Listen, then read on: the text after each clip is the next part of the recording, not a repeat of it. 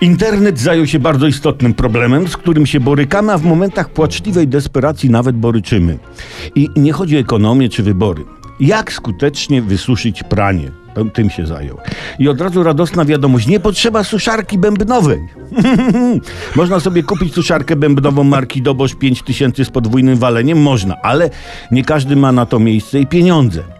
I tak, ojciec prać? Tak, ale ojciec jak suszyć?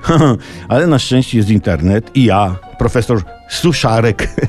Zatem e, do patentów bezbębnowego suszenia prania zaliczamy suszarkę do włosów, mikrofalówkę i piekarnik, tylko tu trzeba pilnować, żeby nie przypalić majtek. Lodówka, też można w lodówce suszyć, choć istnieje niebezpieczeństwo, że ktoś nam usmaży rajstopy, jajecznicę na nich zrobi czy coś. Oczywiście można powiesić na sznurku albo na kaloryferze położyć, ale to, to takie zbyt prostackie moim zdaniem. Dobre metody bezbębnowego suszenia prania są ważne. Nasi przodkowie nie znali tak tych dobrych patentów na suszenie bezbębnowe i gdzie teraz są? Cisza wam odpowie. nie żyją. Choćby nasi przodkowie typu, nie wiem, Mieszko, typu Chrobry, nawet Jagieło, choć był Litwinem.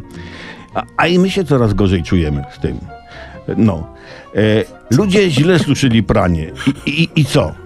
Mezopotamia upadła, bo nie znali tych sposobów, nie? Jak my teraz znamy. Starożytny Rzym upadł. A i PiS przegrał wybory, bo nie znał internetowych dobrych patentów na suszenie prania prawda? Dlatego trzeba o sposobach suszenia prania mówić. To patriotyczny obowiązek, by nasza ojczyzna nie upadła tak jak Mezopotamia czy Rzym. Rzucam więc hasło będące wyzwaniem.